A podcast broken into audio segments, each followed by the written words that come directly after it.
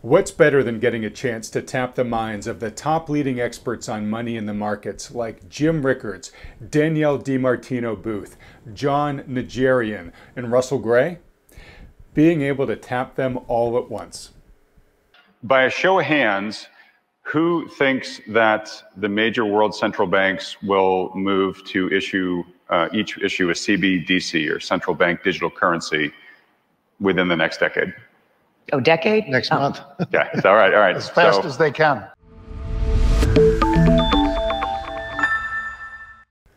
Welcome to Wealthion. I'm Adam Taggart, founder of Wealthion, welcoming you back for another week of making sense of money and the markets so that you can make better informed decisions about building your wealth.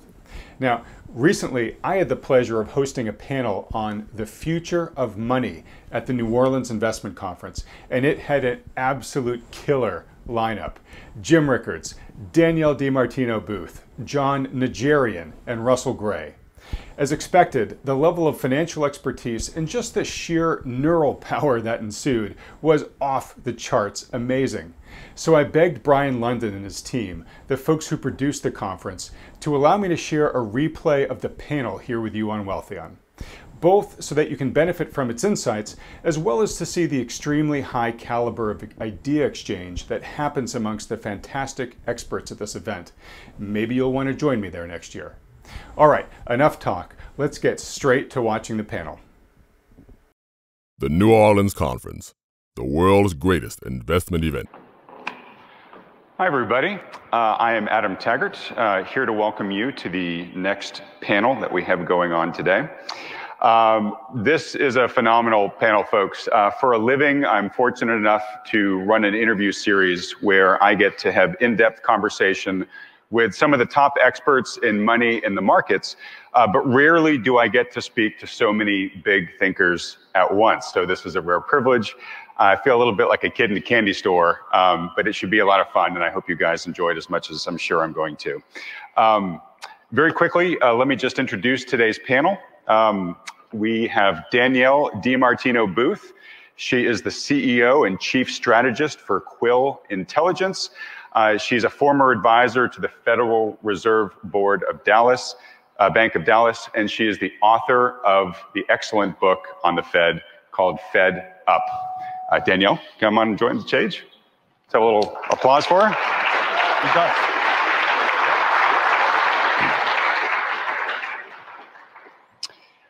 Uh, next, we have Jim Rickards. Jim is editor of the Strategic Intelligence newsletter.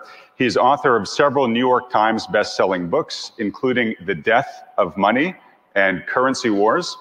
Uh, he's an advisor to the Department of Defense and the U.S. intelligence services. Uh, the list of his accomplishments goes on a lot longer. I just don't have enough time. But Jim, thanks so much for joining us.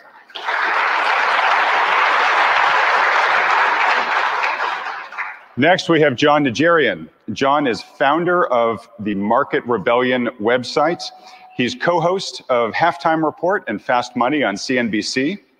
And he is a former Chicago Bears linebacker, as well as a former options trader at the Chicago Board Options Exchange. Welcome, Jon. And last but not least, we have Russ Gray. Russ is co-founder of the Real Estate Guys, the leading real estate investing educational media company, and he's author of the book Equity Happens. Right. Russ, come on up. Okay.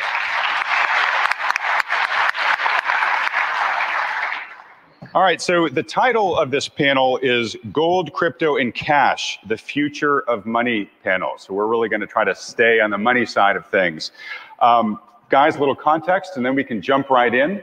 Um, I can see y'all pretty well, but uh, I'd like to make this as interactive as possible. So if one of your colleagues is speaking and you have something that you'd like to say and reaction to what they're saying, just chime on in, maybe raise your hand so I can, I can know a call on you.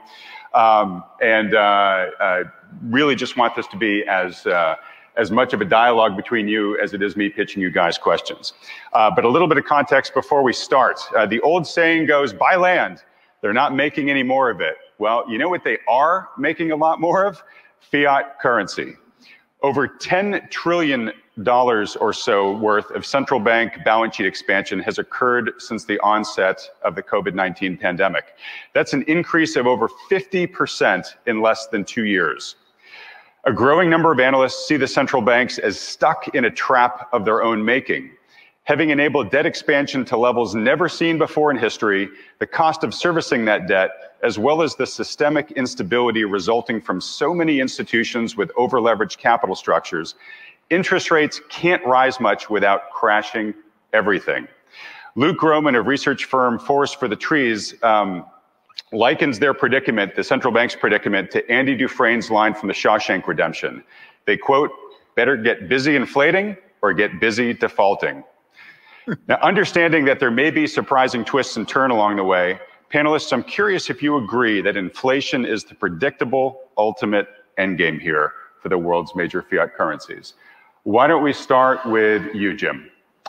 Uh, no, I don't agree. It's it's not predictable, and the reason is uh, money supply is irrelevant to inflation. I know that's uh, um, uh, sort of like an apostate view for the uh, Austri Austrians and uh, in the audience, and I have a lot of respect for all the work that's been done in that field uh, from Irving Fisher onward, but it, uh, it's not the determining factor.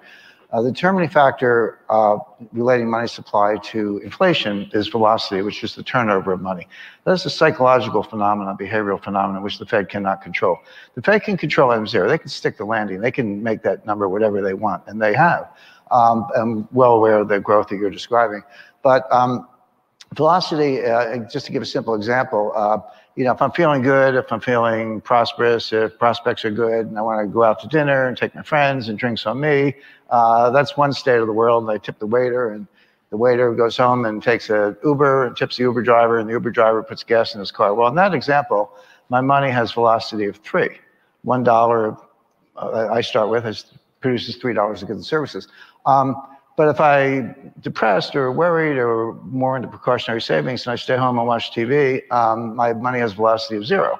And I remind people that $7 trillion times zero is zero, at least where I went to school. So, uh, the, so the point is, velocity is the driver. It's psychological. The Fed can't control it. Uh, I always say it's a sad day when a central bank wants inflation and can't get it, but they, they can't get it. They've forgotten how. I could, I could remind them, but they don't know how themselves. Okay, so uh, velocity, key essential element there. Danielle. Uh, velocity is the only essential element. and actually, if you look at money supply growth, and people forget that there is a different delta in this world, but if you look at the delta of money supply itself, we're on the cusp of it turning negative. In addition to money velocity, as Jim says, being as low as it is, uh, your fiscal impulse has also turned into a contractionary force and the Fed is stuck between a rock and a hard place. They will either make a policy error or they will make a policy error, to Luke Gromen's point. So they really don't have a choice right now because of the inflation that 43.2% of, of US GDP being injected directly into the veins of US households' checking accounts has caused. Now, I've just come back from two weeks in Europe, my first time abroad in, in five years. And I can tell you that the rest of the world right now is extraordinarily resentful of the level of fiscal stimulus that was pumped into the world economy because it's caused inflation not just here in the United States, which will be transitory in the end, and we're also all dead in the end. Um, but but demand is slowing appreciably right now, and people are not seeing it uh, because there's still so much flushness out there. But I can tell you that inflation has become very problematic in the medium term, and it is something that has emanated from U.S. fiscal policy double barreling with monetary policy. Policy, right, right. Um, all right. So, Jim, I want to go back to you just for a second. So, uh, you know, the conclusions of your book, The Death of Money, um, uh, seems like you believe that the purchasing power of fiat currencies in the long run is going to continue heading downwards. I don't want to put words in your mouth, but Sure. Yeah. Uh, can you can you balance that with your comments about velocity? Yeah, that's right. One one of uh, the frustrations in you know speaking or writing whatever is um, uh, you know, the intertemporal effects. And right now, I agree with Danielle that uh, inflation, as we see it, there are base effects, there are supply chain effects. It's transitory. We're going to tip fairly quickly into disinflation and deflation. However, if you go out two years, we're absolutely going to have inflation. So it's difficult. People say, oh, make a remind. No, it's just we're going to have disinflation for now, maybe borderline deflation. We're going to have to be really careful about that. We might have a global recession in 2022. I mean, the latest Atlanta Fed GDP projection is two tenths of 1% growth for the third quarter. Um, by the way, that's down from 6.3 earlier in the quarter. So that also, so known as, also known as a rounding error. Yeah, uh, exactly. So that way, yeah. When you when you strip out the noise, that could be negative. So the U.S. could actually be in a recession. We'll find out next year, but we could be in a recession right now. Uh, and the rest of the world's not far behind. Japan's there. Europe is close. China, they lie about their numbers, but they're probably uh, they've produced the worst growth since 2008. Uh, but that said when you get into 2023, uh, beyond that, I would expect an inflationary world for reasons that have nothing to do with what we're talking about, but more demographically driven. Okay. And Adam? Yeah, just, go ahead, John. Just real quick, the um, uh, on a long enough timeline, everything is transitory. This is uh, more or less a uh, something I'm stealing from both Fight Club and Zero Hedge. Mm-hmm. Um, Zero Hedge, of course, popular uh, uh, website uh, he says on a long enough timeline, all of our survival rates drop to zero. Um, and certainly on a long enough timeline, uh, inflation is going to be transitory on a long enough timeline. But I think we're going to see, just as Jim and Danielle have said, um, some pretty interesting inflation going forward. We're already seeing it right now in energy like crazy. Uh, coal is up uh, 300%, the price of coal. Um, US production of coal is up 22 to 25%. And why is that? Because you can't just pull on one lever as far as energy without all of them running along with it. Right. So if you've got crude oil driving up ever since MBS stopped putting the gun to his head, uh, that's the head of Saudi Arabia, Mohammed bin Salman. As soon as he took the gun away from his head because he was threatening Putin and the rest of OPEC, as soon as he took that gun away, um, and we went from those negative hours for right. crude oil to now pushing towards $90 a barrel for crude. People are going to try to buy anything they can um, to supply the energy that they need. Natural gas in Europe is three or four oh. times what it is here. Mm-hmm. And Putin says, I'll give you all you want, but it's going to be a lot more money. Right. Um, and, and that's got, that and, inflation. And Putin, Putin's got his own supply chain issues right now. He'd actually like to be selling more, which is kind of ironic. Yeah. Um, but but he's having a hard time moving as much as he can. I'll, I'll add I'll add a point. I'll add a, I'll add an ex- exclamation point to what you're saying, John. And that's that our memories are very short. We forget the lead up to the 2008 Beijing Olympics, and the complete morass that that is causing because right now they have to clear the air around Beijing before February the 5th, 2022, when the Olympics starts. And that's what's exacerbating so much right now, what's going on, especially with coal, is they've had to fire down all their coal production in and around Beijing because they've got all these international networks coming to broadcast and they can't broadcast in the smog. So this is really a massive outlier that is exacerbating an extraordinary situation right now for all forms of energy. I, six months ago, I told my friends to buy Australian wine because China declared a trade war on Australia because Australia spoke the truth about the Wuhan lab, lab being the source of the virus. Uh, so they said, no more Australian wine, and we're not buying any steel and all this stuff. Um, so it made the wine cheap. But China is on their knees begging Australia for coal right now. Yep. The whole thing is backfired, uh, and they can't get enough. Danielle's right, and because it's an illegitimate regime, you have to satisfy. You have to watch out for social disorder. So to the extent they have energy, they're diverting it to population centers and schools and cities and so forth, which means they're shutting down industry. Right. Uh, and then, of course, that just exacerbates the supply chain issues, which we're all familiar with. So, uh, China, like I said, could be in a recession, but they're, China and Germany are going to freeze in the dark this winter. I mean, Merkel did, she shut down all the nuclear, shut down all the coal fired. Um, solar and wind. Uh, I, I, have the largest solar field in New England, non-commercial. I actually build it, uh, but it doesn't work at night. I'm, I'm sure of that. Uh, and uh, so, uh, uh, and, and China's 71% coal. Correct. That's what they consume. Right. So when they and when they charge their electric vehicles in China, they're charging it with electricity from coal-fired plants. So thank you, Tesla, for increasing CO2 emissions. But that's the reality. Wow. All right. So we're changing this panel to energy and geopolitics. um, no, that, that, that is fascinating. And, and um, you're, I, I want to stick in the short term for a second. Um, I, I, think that the sort of the spirit of this panel was, hey, if we think in the long term fiat currencies are going to be, you know, greatly devalued, where should people put their money? And folks, I promise we'll get there in a moment.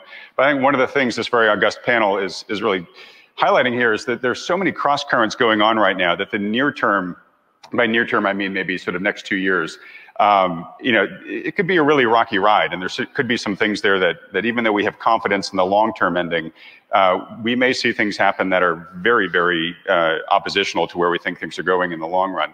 So, Danielle, you talked about, uh, I think you used the term the the twin barrels of the shotgun, um, but today we have markets at all-time record highs, mm-hmm. right?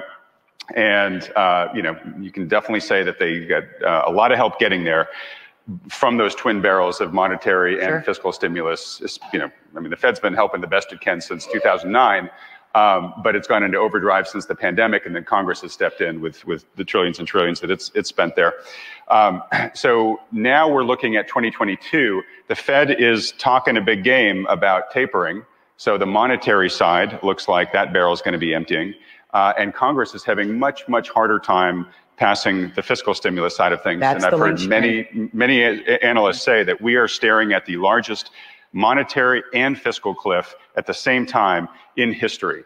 So, um, Jim, it sounds like you think that um, we are going to go into recession at some point, right? And this could I'm, be. I'm not calling for that, but we're, we're way too close for comfort, and that could happen. Okay. Um, I guess just a quick, you know, quick poll of the panel here. What's the probability of this resulting in um, a material correction in the markets? And by material, I mean a 20 plus percent correction in asset prices uh, because of this uh, turning off of liquidity spigots. Well, let's hear from Russell since you've been so quiet up there. what do you think? Put a probability on it, Russ. Do you, do you think we'll see a, a material correction in the next 12 to 18 months in the markets for that, that turning off of the liquidity? You're asking me. We are asking you. I got plenty of questions here yeah, for you, I, I mean, I'm a Main Street guy, you know, and so I, I, hear about energy, and that means tenants are paying more money for gas. I heard gas was like seven bucks in, in California. In California, yeah. it's insane, right? And you know, when you're when you're living paycheck to paycheck, and you're sending 25 or 30 percent of your money to pay your rent, and then I look at the relationship between the, the cost of that, that, that income flow from rent into the bond market. And it's really the bond market that I want to talk with these guys about. You know that. Um, and, and, what happened in, in 2008, where I didn't understand anything about all this, right? I'm not a top down guy. I kind of came from the street and I had to climb up to try to understand what was going on in the macro because all that rolled downhill and took out a lot of Main Street real estate investors and it really wasn't a real estate crisis. It was a it was a bond crisis, mortgage-backed securities crisis, and uh, all the leverage, and and so and then that took the stock market with it. Right. So to me, the bond market one, is way bigger than the stock. I'm not a stock market guy, but I really pay attention to the bond market. Uh, and I feel like the Fed is trapped. They can't raise interest rates. Uh, they have to find a way to create real negative interest rates, I think, and that's one of the things I want to talk about. But if, if for any reason, you know, the, the bond market falls apart, it'll take everything with it. Yeah. And, and so to me, that's that's just what I focus on. I you know I don't I don't invest in stocks. I don't uh, you know I think if I want to have equity, I want equity in real things like property and gold and energy directly. Uh, but the bond market affects everything in terms of the the the uh, denomination or the valuation in dollars and and that's to me that that comes out of the bond market. So yeah, okay. let them talk more. I'll, I'll let folks answer, but really what I'm trying to get here is, is, is, is, do we do we see uh, if the Fed does deliver on its threats to taper? And Danielle, we had an interview earlier this week where you you said there's potential that the Fed, given inflation, may have to tighten. One, do we do we really feel that the Fed's actually going to go there? And if it did, can it tighten that much without just beginning to collapse everything because of how over leveraged the system is. No, I mean, I, I, think right now, if you look at the at the 10s 30s spread, um, that's been compressing pretty quickly. That that tells you that there's going to be pressure on the 10 year nominally um, because the economy is slowing, and at the same time, you've got the front end of the curve coming up, signaling that the Fed is going to be caught in a policy error, and they're going to have to hurry up and taper and hurry up and, and hike rates, and that will be a massive policy error. But there's not going to be much that they can do once core PCE gets up and stays up And we're, we're seeing the flow through for the first time in this last CPI print. We saw 0.5% print on rental inflation. That's sticky. It's persistent. It's not transitory. It's not a supply chain issue. It's not Chinese. It's not energy. It's sticky. And it's 44, 43% of the CPI. And leases are 12 or 18 months long. So the Fed has a real problem on its hand because it, so many people are employed and it looks like they're they're throwing away their inflation mandate in favor of their labor mandate. Mm-hmm. And that's not going to work for very long. And that's why you're seeing, I mean, if there's anything that I'm following right now, it is how quickly the 530 on the yield curve is compressing.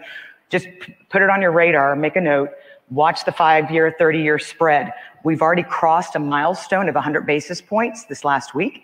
And once you cross under that point, that starts to signal that we're heading towards inversion. The Fed won't have anything, they won't have tools in their toolbox to address an inverting yield curve if they also need to be tightening. So this is a real cluster mess. Yeah, cluster mess. Sorry, I like that. Rate, rate it G for the audience. Thank you.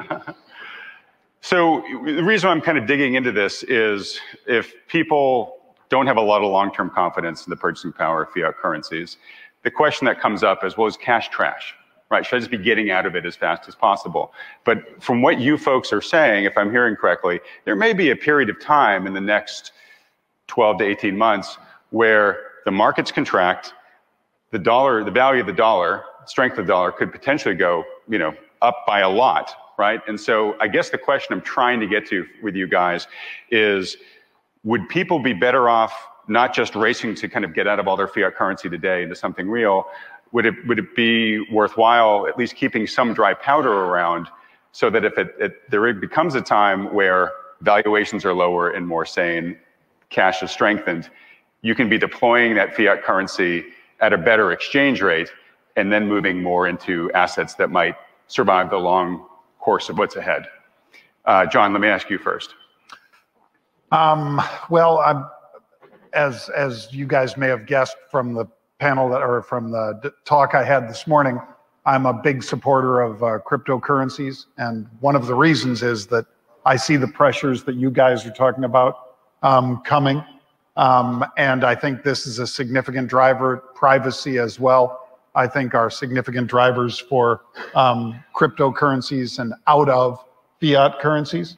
Um, and uh, in the back in the green room, we were talking about uh, you can get um, 5% on Bitcoin, 12% on Polkadot, all these different coins, uh, leaving them on various exchanges. They will pay you, give you part of that uh, lending process that they use to create markets because you have to be able to have longs and shorts in the markets. If you can only buy, uh, the market goes parabolic until it breaks and then it falls apart. Um, so you have to have people who are there to make markets, and some of those people need to borrow to be able to do that. And so these cryptocurrencies, like the ones I described, or Solana, or any of these, they'll pay you uh, 400%, 500%, 1200% more than you'll get in your bank account.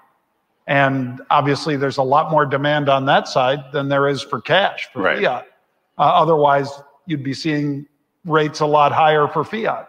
Um, so I think right now, obviously, the Fed has put its hand uh, really hard on rates, held them very low for too long, and uh, this is coming at a price. And eventually, that price will be that, uh, uh, to Danielle's point, when they need to do something, they won't be able to do something because they won't be able to address inflation when they've got to worry about the inverting of that 10 year, right. 30 year. And there's no not QE coming down the pipeline right now. So the, the optionality that was there, I think, in 2019 is no longer there. No longer for there. the Fed. So some of the tools in the toolbox, that's one of the reasons that they've been so aggressive in institutionalizing and formalizing things like the reverse repo facility, things like the standing repo facility, is that the Fed is concerned uh, that they're going to be out, out of ammunition at the wrong time. Um, I, I want to add something though here because it is somewhat anomalous when you talk about car sales being down for six months in a row. Um, that's what Cox Automotive is suggesting for the month of October. So six consecutive months of falling car sales in U.S. history is a 99.4 percentile uh, prop, uh, uh, percentile occurrence event. We, we saw it in February and in, sorry, sorry, in, in March and April of 2008 and in February of 2009. Those are the only three months in US history during the great financial crisis that we saw six back to back to back months. So why the hell is the stock market so high? Um, one thing that we have to bear in mind right now is that on February 19th, 2020, the US corporate bond market passed $10 trillion as a milestone. Now we're at about 11 and a half trillion. So you can't count out the power of all forms of liquidity, especially share buybacks that are being financed by debt. And that's right now one of the one of the reasons that ha- that, that a lot of people I think are scratching their heads and saying what's going on here. Um, you, have got the Fed and corporate America um, really pump, pumping liquidity into the stock market, and that's one of the reasons that the bond market and the stock market are in such disagreement right now. Hmm. Great point. So, uh, Jim, let me just sort of ask you this, this, let you respond to this last question, which is, um, you know, uh, is there an argument for keeping powder dry right now for this sort of near-term deflationary crunch or extreme disinflationary crunch, but where there could be a correction? And one thing I've heard other analysts talk about, and I'd love for you to just opine on it, which is they say, look, there, there's there's potential for a fairly large correction here, after which they think the Fed policy response is going to be stimulus at the scale that which we've never even yet seen to try to goose things back to life again. Do you share that view? Yeah, you, you should have uh, dry powder. The question is where do you store it? Um, but I, I, find forecasting Fed policy is the easiest thing I've ever done because they can be relied upon to, to blunder every time. Like just figure out the worst thing to do at the worst time, and, and that's, that's, what they'll that's do. What they'll do. That, that's very true. But and um, and uh, we're watching a movie we've seen before. So um, so here's what's going to happen because here's what did happen. 2000 March 2000 sorry May 2013, Bernanke announces the taper. He didn't use the word, but he implied that. November uh, 2013, they start the taper. Um, November 2014, they finish the taper, no more net uh, purchases. Uh, and then we get ready for the liftoff. March 2015, Yellen removes the word patient from the statement. That's your clue. That's your magic word. You know, they're going to raise rates, but they didn't raise rates. pardon me, until December 2015. It took that long to raise rates, but they did. And the next uh, 25 basis point increase was December 2016. At that point, they got a little mojo, and then they kept raising rates. Jay Powell comes in. Uh, he raises them throughout Trump became president, so they expedited the tightening. Right, 2018, and you're up to two and a quarter. What happens next? From October 1st to December 24th, 2018, the stock market fell 20%. In other words, the Fed proved that they cannot normalize. They proved right. that they cannot raise rates, they cannot reduce the balance sheet, they cannot do what they want to do and nor can they get inflation because they never did. So we saw that whole movie. Now, what are they doing now? So then they do it in reverse. We Powell, uh, you had the Christmas Eve massacre, uh, 2018. Then the week between Christmas and New Year's, Powell gives some kind of speeches. Ah, I guess we better stop raising rates. You know, that signaled that. He, then he said that he was he was wrong when he was a rookie about quantitative easing being being a bad thing. Well, at least lawyers look at both sides of the issue. It's good. That, the only thing good about Jay Powell is he's not an economist. I consider PhD in economics to be a disability for actually trying to figure out what's going on in the economy.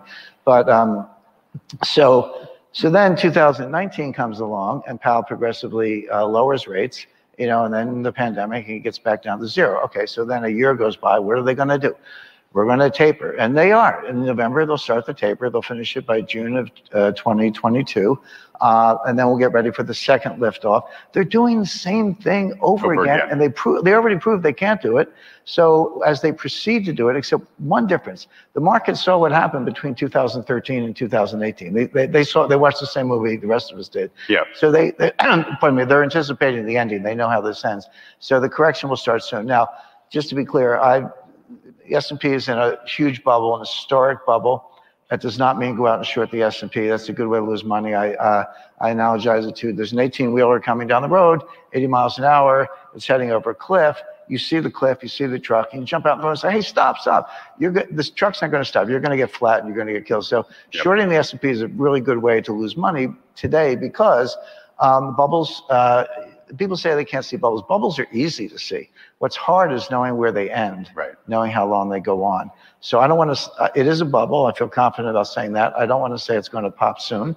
Uh, it might be next year. It might require some other evidence. Uh, but we're starting to see that. And what Danielle described about the, uh, the yield curve flattening, that's regardless of the absolute level of interest rates or the level of nominal rates, uh, it's the spread that counts. In this case, this is called a bear flattener. So that's another sign of a recession, in addition to what the Atlanta Fed is putting out, and Yep. addition to a lot of other signs around the world. So uh, I would say if the perceptions here, you know, the stock market's running on a narrative. If the perception is here and the reality is here, reality always wins, but it can take time. So yeah, I would expect to have some dry powder. Um, by the everything John said about cryptos is correct. I mean, it, I- I'm not a, a crypto advocate, um, but I don't own them and I don't recommend them. But I am a crypto student. I've been doing that for 10 years, going back to the original papers. I've been doing it for a very long time. I have some views that are probably the only one in the world. But uh, but having said that, if you like it, fine. Uh, you know, in the 60s, there was a uh, popular song called "Shout, Shout, Knock Yourself Out." Sure, so yeah. if you want to go for it, knock yourself out. Uh, I think cash, like normal cash, has a role. Uh, people underestimate the embedded optionality. Um, in other words, if you have cash and things fall apart, you can pivot. If you're in uh, private equity, for example, good luck getting your money back from Henry Kravis. Right. Great, great firm, but they're not going to give you your money back. So people, they don't sell what they want; they sell what they can. Um, but if you have cash, you're the person who can look around. You can pivot quickly. You can go shopping in the wreckage. Uh, so that that you know basically it's not the money call on every asset class in the world. That that's valuable, and people underestimate the value of the optionality. Number one, number two, it reduces the volatility of the rest of your portfolio. So you have, if you have stock, gold, real estate, and so forth, you can sleep a little better at night. That's it's the opposite of leverage, in other words. So um, yeah, I recommend some uh, cash, maybe a big slug, maybe thirty percent. Okay, great. Thank you. And I just wanted to get that sentiment out there in the room, which is while we're talking about perhaps the inevitable demise of fiat currency here, we're not necessarily talking about it tomorrow. It's not a go out tomorrow and get rid of every you know dollar of cash that you own, or euro, or yen, or whatnot. Um, all right, so I want to move to the probably the biggest question I think that on the, is on the audience's mind here, which is in the long run, looking at the long arc here, of what we think uh, is coming and what we think that will do to the purchasing power of the world's fiat currencies. Where is a better place to store value in the long run? If you're going to be trading your fiat dollars for better stores of value over time, what are some of the ones that you guys most prefer? John, we're going to get to you last because I think I know what your answer is going to be. Russ, why don't we start with you? I, you know, I'm, I'm a big fan of gold. I'm, I'm warming up to crypto. I'm starting to get it because uh, I think that, that We'll get him too. Yeah. yeah, i- i- the, the idea, I mean, that, it'll be the just top. go back to the earlier talk and maybe this will help some of you out there because again, this is, you know, heady stuff, at least for me. But, uh, you know, when you look at all these currencies, I look at like the, like a ship on the sea, call it maybe the Titanic. and uh, you've got the water line, right? And so you've got the ship segmented with different, uh, you know, water, whatever they call it, you know, like air walls. But it- anyway, Watertight compartment. yeah, whatever they are. So, so you got you know Zimbabwe and all the failed currencies. You got the dollar, the strongest currency, the world's reserve currency, up at the front, right? And what happens is when when, when the f- currencies start to fail, those people run in to the top of the boat, and it actually creates more demand, and you have a temporary raise, right? But then, then the ship is still sinking, right? All the all the fiat currencies are failing, and so you get these dinghies on the side, like gold, and and, and maybe crypto, diamonds, anything real. that Jim talks about in his Oh, I, books, I, you know, I'm a land. firm advocate of carbon. Yes. Thank you. And, and- yeah, diamonds. Yeah. So so people so people are- when you start seeing people jumping into the boats, you start seeing them looking for an escape hatch from a sinking ship. So to me, the rise of crypto is just a demonstration that the people are trying to find a way out of the system. When George did his talk this morning, which was epic, the first question out of the mouth, I was sitting there at the front table, and the woman said, "What do we do?" And these guys came up and said, "You got to get out of the system." And so liquidity, if it's not dollars, especially dollars in the bank with counterparty risk, then to, to me it's it's something real, something tangible. So I think gold has got to be you know at the top of that list. Uh, you could make the argument that energy, if you own it the right way, farmland would be something. Anything real and essential that people need, things that transcend financial markets, that transcend currencies, that transcend governments. if they get this great reset, the end of the day, as long as you have the right to own private property and you own something that's real and essential, you're probably going to, it, you know, you may not be a winner, but at least you won't be a, a loser. If, if everything is denominated in stuff that is passing, is, is, is temporary, like the ships that sink, and they find all the crumpled up paper that's worthless or contracts that are worthless, but they find a, a treasure chest of gold that still has value today. So to me, I just think anything that's real and essential, and then and then has some type of a more ammo, believe it or not. I mean, I found ammo to be something you can store. It retains its value, has a long shelf life, and it's it it divides down. You can trade around a box, a case, and as long as you're part of a community of people that are interested in that, it, it's almost like a barter commodity. So to me, that those are the kind of things that you know I look at. How can I get my equity out of real estate and put it into something real, but still retain all the upside of the equity and, uh, the real estate. There's a way to do that. We're going to be talking about that. But my thing is things that are real essential that have some degree of liquidity because they serve basic human needs. All right. Excellent answer. Danielle, what would you add to that, if anything? Um, so I, you know, I've long been ridiculed for being my age and having as huge of, a, of, a, of, a, of an exposure in my personal portfolio to municipal bonds. But man, I'm a happy camper right now.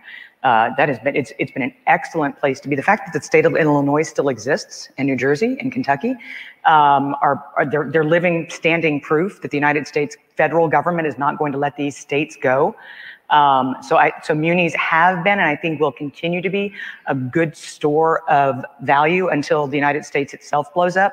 And on that note. Uh, it's been fascinating to watch the appreciation of the yuan these last few months as the Chinese stock market has imploded and and there's this controlled explosion going on administered by the CCP to to bring the property market down because they want to shift towards domestic consumption and there's not enough money with domestic consumers because they're spending so much on housing. So the Evergrande episode, if you will, is very much intentional. Uh, and I think that that's why I keep my eye. I don't know how to play it yet, but I'll let these. I'll let, I'll let these two gentlemen maybe come up with some ideas, but I think you should keep your eye on the Chinese currency, especially if the United States is going to continue down this path of profligacy, because at least since the fall of Rome, uh, reserve currency status tends to change hands uh, from country to country.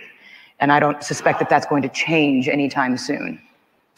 Great. I have here questions about the reserve currency of the future as well as China, um, but I want to get to the rest of the panel on this. Uh, Jim, I know you've written about this for many years of where you think better stores of value are for people looking to protect their purchasing power. Do, would you add anything to the list that's been talked about uh, so far? Yeah, I hate to state the obvious, but sometimes the obvious is not so obvious, so I don't mind. Uh, the key is diversification, and everyone says, "Oh, of course, diversification." Actually, there's good, you know, kind of empirical proof behind that. But the problem is people don't understand diversification. I run into people that go, "Oh, I'm highly diversified. I got 50 stocks in 10 different sectors. I got technology and consumer non-durables and all this. And I look at them and say, you're not diversified.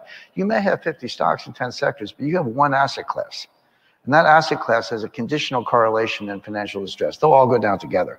Um, so real diversification, yeah, have a slice of stocks by all means. Have some land, have some real estate. Um, I like that. I recommend a big slug of cash, 30% for the reasons I mentioned. Um, have some alternatives. Um, got to be very selective, and some of the good funds aren't open, but there's there's room for that. Um, a lot of my portfolio is not in publicly traded equities; it's in some technology startups. You know, risky, but uh, find them very interesting. Um, and and uh, gold, and I, I recommend a 10% slice for gold. I recommend physical gold because if you don't have it in safe storage, you don't actually own it. Most of what people call gold is paper gold. They're, they're ETFs, they're right. gold futures, etc.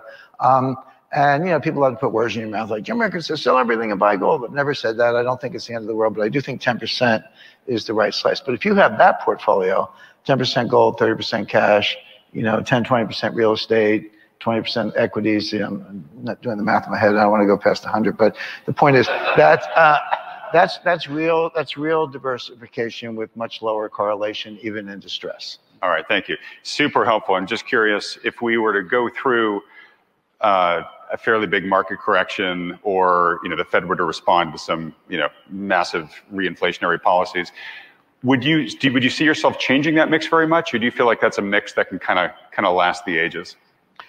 Yeah, I mean, you have to be nimble. Uh, so uh, it's never set it and forget it. And that's actually part of the purpose of the cash. The time may come, we're not quite there yet, the time may come when you want to pivot from cash to 30% gold or 20% gold. Or maybe we'll get some good public policy. I doubt it, but if we did, uh, there might be a, a, a, time to pivot to equities. So, but that's the beauty of cash is you can do that. And again, the embedded optionality is not well understood. Okay, great. So think of that 30% cash as something that sort of shrinks and expands based upon the opportunity set at that time. Correct. Great. All right, John, uh, I can't imagine what you're going to add to this list. Well, um, and I, I have a much heavier stock portfolio than anything else. Um, I have stocks, I have uh, VC investments, venture capital investments, and things like that. And I have probably uh, uh, it's up to about 12% now in crypto. Um, and for, for, all the reasons that I've mentioned, um, and one of the one of them is, by the way, that uh, there are plenty of ways now. There are very creative people, just like on Wall Street. Um, some of them came from Wall Street. Some of them are using the same technology or same uh, methods that Wall Street used. And that is, for instance, the Winklevoss twins with Gemini. They have said, in the future, no one will sell their Bitcoin. I don't know if you've heard them say that, but I have at Bitcoin Miami, they said it. And what does that mean? That means that people will borrow against their Bitcoin rather than selling it. Why? Because then, of course, you don't pay tax um, because you're borrowing against that asset. And real estate investors have been doing that forever. Exactly, exactly. So, um, why would you sell that Bitcoin and give half of it to the government, half of your gain to the government? So instead, you take a loan against your Bitcoin. Yeah, you, you don't have any more upside of that particular swath of Bitcoin that we're talking about, whether it's $100 or $10 million. Um, you would be able to borrow against it. You don't have upside on that now, but now you have a, especially if you do it in a corporation, a legitimate business deduction, the interest that you pay for that uh, loan that you've got now, and you don't have a taxable event. So now you do have all 10 million that you wanted to spend on things and so forth. Um, it's one of the reasons that down in Puerto Rico, where I am half the year, uh, you can't swing a dead cat without hitting a Bitcoiner uh, as you go down San Juan. Um, and by the way, when Jim earlier was giving us all his percentages, and he said, wait, I might be up over 100, that's Fed math. Because the Feds, that's how the Fed counts too. Is well, uh, am I really over 100? Yeah, it's 120 percent. Okay, that's so. Anyway, yes. Um, they, they, they, have, they have models to account for that. Yeah, I'm internally. Sure. Mm-hmm. I, but so uh, crypto, my crypto portfolio is probably 12 percent. Stocks are probably um, and it'll shock Danielle, but probably like 60 percent. Mamma mia. In stocks. Mm-hmm right now. And uh, then I do have energy, I have property, um, and gold uh, has slipped down from it used to be 10, now it's about 4%. And do you have mortgages on your property? Yes, sir. Yeah. So debt is something that's not a bad thing to have. Talk because if that, you've Russ. got the if, if the debt comes with self uh, self services between the tax breaks and the and the rental income, then it becomes smaller as the currencies fail. So if you have assets like gold and other things that are going up denominated in dollars relative to the debt that is securing a, a, valuable asset like an income producing piece of real estate, then over time that debt shrinks, like we talked about in a pre-conference workshop, as a percentage of your overall portfolio. Right now, they're practically giving money away. And Danielle mentioned earlier, rents are sticky Mm-hmm. A few years back, we came in after the financial crash and we showed the, the, what you know the the rate of appreciation or inflation, if you will, asset value inflation in real estate, and then the crash, and then we showed the rents, and the rents went down a little bit, but the values of the real estate went way down. So if you think of real estate in terms of its asset price and you know going from cash to asset to cash, which is the way a lot of traders think. Real estate investors don't think that way. They think in terms of cash flows and long term control of an asset uh, with debt, that over time the debt becomes a smaller portion. So if I were to buy two houses side by side and those houses doubled in value in 10 years and I financed both of them, then one of them, the appreciation alone, would pay off the first one. And I'm in free and clear even if I never paid down a penny of debt. And so right now, debt is something, and real estate is, the, to me, the best way to get into debt where you don't have to make the payment, and usually you're only exposed up to the collateral. So, Yeah. Adam, if I could add ahead, sure. on, to- just to shock John. Um, I- I'm not completely anti-equity, even though I'm really freaked out about valuations, but valu- valuations are not timing methods.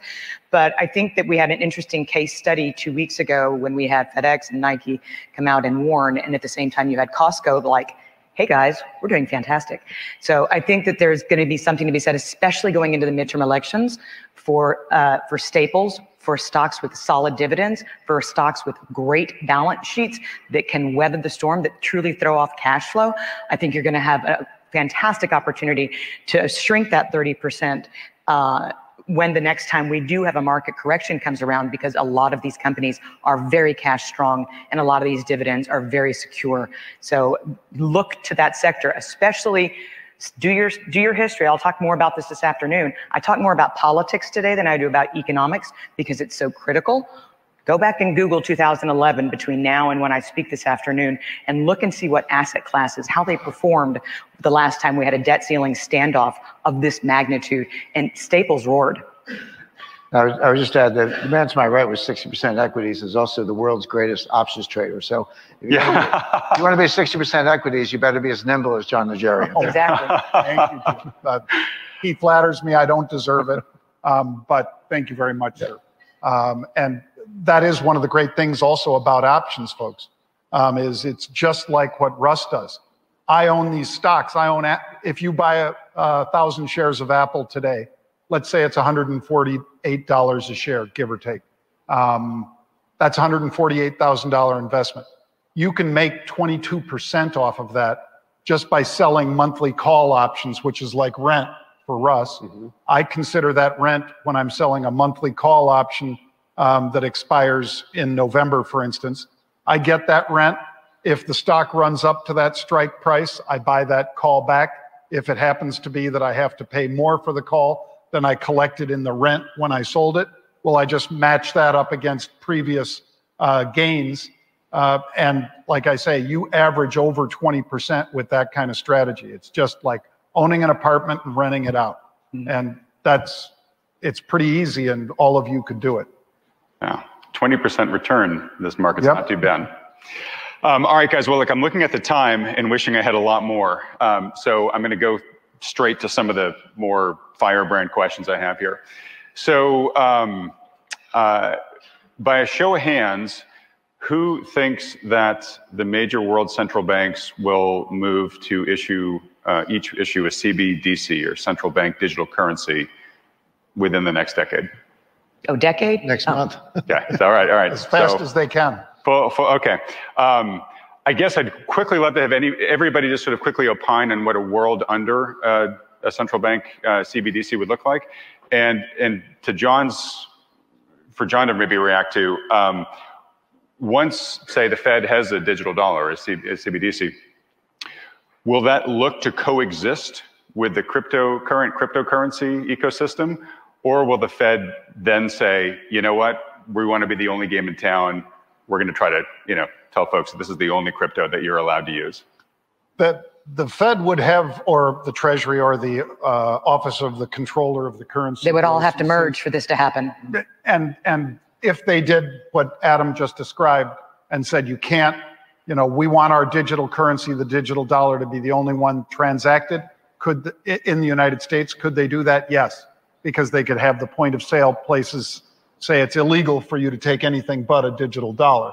How'd that work out in the drug war? Yeah, not so well. Or how about in prohibition? Not so well. And people are going to people. Yep. They And by the way, are. China's doing this right now, Yep, China is trying to do it right now. trying. Um, but uh, to Russ's point, you can't. Uh, the only way to stop most of the cryptocurrencies out there is to shut down the internet, make the internet unavailable. Um, if you do that, and you know, obviously there'd be a lot of other businesses that would be out of business if you shut down the internet. Um, so you could stop point of sale and so forth, um, but it doesn't mean that people wouldn't transact in them still. they would find a way around it. Um, and there are many parts of the world where they've made crypto illegal and still people are using it. Right. Um, and it just trades at a premium in those areas of the world. Yeah. I mean, I'm, I, I'm in the Lacey Hunt school of thought that, uh, that if we, cro- we, if we cross that Rubicon, um, then we're going to have bigger issues on our hands because then you're going to be eff- effectively rendering, you know, Fed liabilities as, as legal tender, and then you get the inflation in the long run that Jim is describing.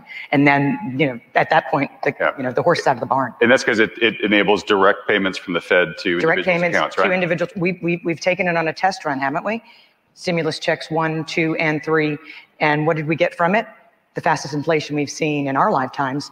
Uh, so, uh, you know, I, there is the, the fiscal stimulus experiment, if you will, over the past 18 months has, has told the Treasury and the Fed exactly what a Fed coin or a Fed digital dollar will look like and what it will do in terms of really jacking up inflation and keeping it up.